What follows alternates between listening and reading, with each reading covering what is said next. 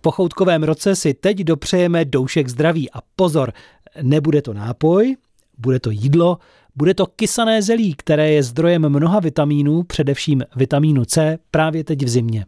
A vydáme se do oblasti, kde zelí pěstují už dlouhá léta a má tam tradici. Vydáme se do východních Čech, do dobré vody u Hořic, společně s naší redaktorkou Vlaďkou Vildovou. O příznivých účincích kysaného zelí věděli už naše prababičky. Dřív k jeho přípravě patřilo udusávání krouhanky šlapáním bosýma nohama.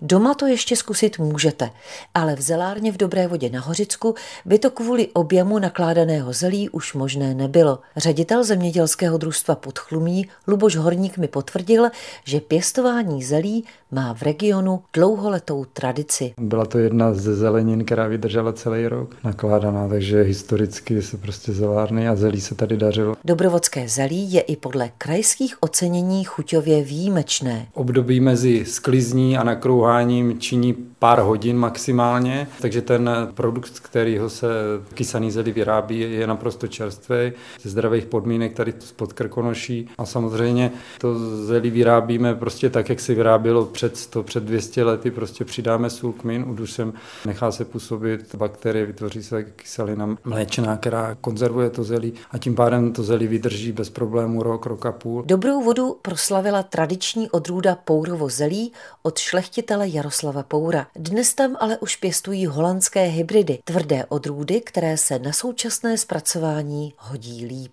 My jsme tu odrůdu po letech letos pěstovali proto, abychom dali možnost zákazníkům, kteří si jezdí pro krouhanku a nakládají si sami doma do zeláku, tak jsme povrvo zelí zaseli. Ne každý nakládá to zelí stejně, mm. tak jak my, my tam přidáváme jenom sůl a kmín. Doma jsou zvyklí lidi si do toho dávat jabka, cibuli, křen, křen. a tak dále, mm. takže spousta lidí z venkova, ale dneska i z měst si jezdí pro krouhanku a nakládá si doma sami do zeláku. Sando, tohle je tvoje, jo?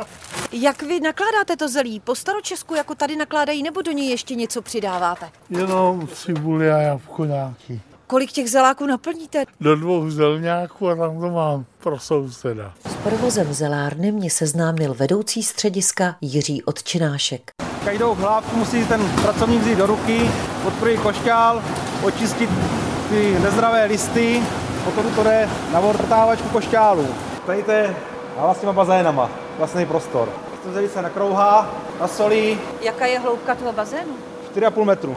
Těmi jednotlivými pláty manipuluje jeřáb, ano, takže to by člověk tam nezvládl. vidíte dusadlo, to jsou ty holky v těch holinkách. Působivé šlapání zelí je už v dobré vodě minulostí. Vůně čerstvě nakrouhané košťálové zeleniny i kvašeného zelí přetrvává. O zelí, o tom dobrovodském, se lecos dozvíte i na stránkách www.pochoutkovýrok.cz. Navíc tam jsou i fotografie z té zelárny. A za chvíli už si povíme o víně a zavzpomínáme i na herce Radoslava Brzobohatého s herečkou, producentkou Hanou Gregorovou.